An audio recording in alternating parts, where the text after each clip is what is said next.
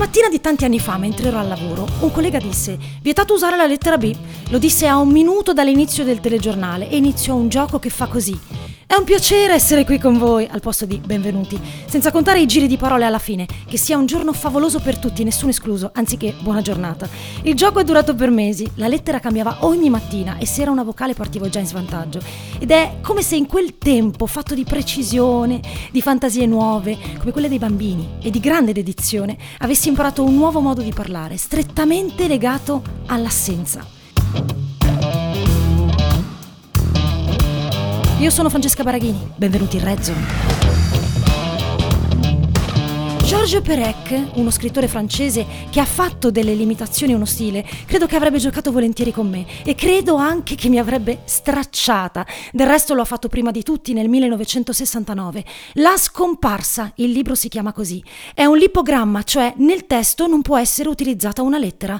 Non è esplicito, ma si capisce dopo un po'. In 300 pagine non compare mai la lettera E. Hai vinto tu, Perec.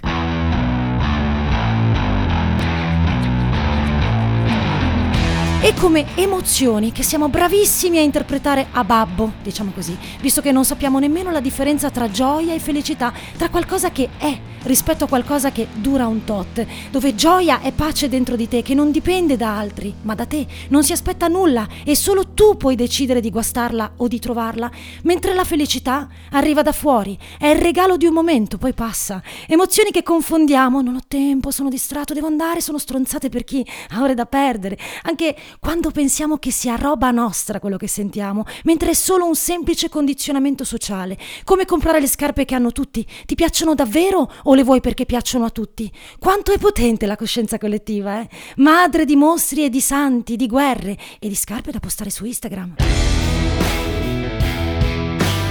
Beh, qualcuno ha deciso di memorizzare e utilizzare quello che crediamo di percepire. Attenzione, provo a spiegarmi meglio. Sistemi di telecamere dotati di intelligenza artificiale per misurare le nostre reazioni davanti a un'opera d'arte. Siamo in Italia, precisamente a Roma, Bologna e Parma. Questo tipo di tecnologia è capace di leggere cinque espressioni sul nostro volto: felicità, tristezza, neutralità, sorpresa, rabbia. Ma legge anche se sei maschio o femmina, quanti anni hai e il movimento che fai con gli occhi. Non solo, anche se rispetti il distanziamento, se indossi la mascherina nel modo corretto. Obiettivo? I ricercatori sperano che i curatori possano utilizzare le informazioni raccolte per ripensare alle mostre, per esaltare e promuovere le opere più apprezzate rispetto a quelle giudicate meno interessanti. Questo sistema si chiama Share Art, è una sperimentazione che non ha bisogno dell'interazione col pubblico.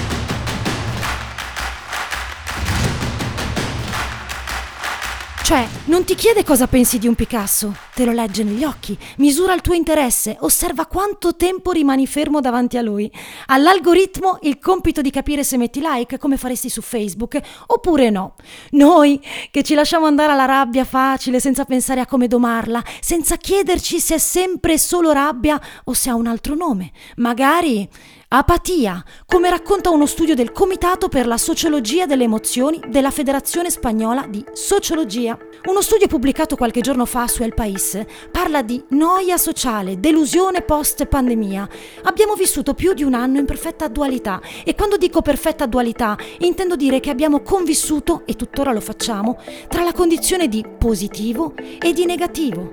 Lo studio del presidente del Comitato spagnolo parla di due fenomeni in crescita opposti, da una parte l'egoismo individuale e dall'altra un maggiore senso comunitario. Dice, gli scontri si sono trasferiti dal bar ai gruppi WhatsApp, in famiglia, tra gli amici. La società ha iniziato a commentare e a scontrarsi su temi come l'uso della mascherina e i vaccini. Cioè il dibattito politico ha traslocato e dalla televisione si è trasferito nelle chiacchiere private di ognuno di noi, in videochiamata, dal vivo, sui social, social che ci hanno fatto sentire meno soli, ma che alimentano il commento continuo di chiunque, l'intensificazione dell'odio, la mancanza di rispetto e la fabbrica di emozioni. Come se ci fosse una vocina a chiedere cosa ti suscita questa notizia, dimmi cosa ti suscita, cosa provi. Sfogati qui, dai, dimmelo, dimentica, ricominciamo. Cosa provi? Una parte la paura e dall'altra la solidarietà, due cose che sembrano opposte. C'è chi si è concentrato su notizie che riguardano i furbetti, le feste illegali nonostante le restrizioni, per esempio, e chi invece ha dedicato attenzione alle comunità di quartiere che aiutano anziani, ristoranti che regalano pasti a chi ne ha bisogno. Entrambe le realtà, dice lo studio spagnolo, rappresentano solo gruppi di persone e non sempre la maggioranza. Tuttavia, dove è posta l'attenzione segna il nostro modo di intendere la società nel suo insieme.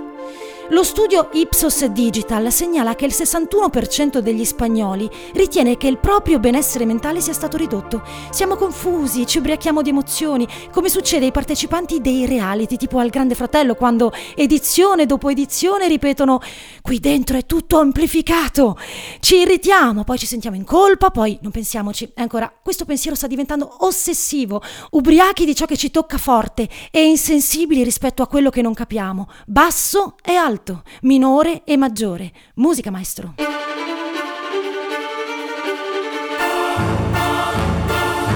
In musica l'ottava è l'intervallo di otto note posizionate a frequenza diversa nella scala, da Do a Do. Il primo è una ragazza che ha appena perso il lavoro, piange, è disperata, è a casa sul divano e non sa che cosa deve fare, non sa come potrà fare la spesa domani, nessuno può aiutarla, fuori c'è la crisi, si sente sola, ha paura. È difficile fare quello che sto per dire, ma se questa ragazza prendesse la rincorsa verso un altro tipo di pensiero, ad esempio se godesse di quel momento di assoluta libertà, come se fosse la sua più grande opportunità, arriverebbe l'entusiasmo, la novità, il meglio che sta qui e arriva, ti trova. Questa ragazza si trasformerebbe nel Do che arriva dopo, l'ottava superiore. Speranza che chiama speranza. Trasformazione che a noi è concessa se vogliamo. Complicato e doloroso, sì, ma possiamo se vogliamo. Per i moscerini non è possibile e si arrabbiano un casino, soprattutto quando hanno fame. Un nuovo studio inglese del Centro Studi di Ricerca di Biotecnologia e di Biologia, siamo in Inghilterra, dimostra che diventano irritabili e aggressivi come noi quando siamo a dieta. In questa ricerca le mosche che si nutrono di frutti in decomposizione diventano sempre più combattive man mano che restano senza cibo, litigiose e pazze. Nell'arco di 24 ore hanno quasi fatto una guerra punica a moschificia. Sì, me lo sono inventato, moschificia. Poi comunque smettono. I risultati dei test condotti dall'Università di Oxford mostrano che i comportamenti arrabbiati si estendono anche ad animali lontanamente imparentati, i moscerini della frutta.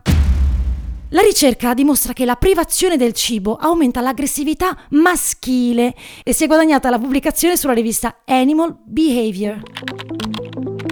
In natura l'abbondanza di cibo cresce e diminuisce, tanto che gli animali si trovano spesso in condizioni di difficoltà. I ricercatori hanno esaminato come la privazione di cibo influenzi il comportamento e le interazioni con altri moscerini della frutta. Chi ha fame è debole, ma è anche straincazzato, roba da rischiare il tutto e per tutto. Durante le prove un osservatore ha scansionato più volte ogni fiala di moscerini della frutta maschi. Ogni scansione è durata 3 secondi e ogni volta si registrano risse, inseguimenti e violenza. Il team di esperti racconta che è più probabile che si scaglino aggressivamente l'uno contro l'altro e si schiaffeggino a vicenda per fame. Più hanno fame e più combattono, come fa l'uomo, che non è solo istinto e che quindi può decidere, può scegliere cosa eliminare dalla sua vita, come la lettera B di benvenuti. È un piacere essere qui con voi.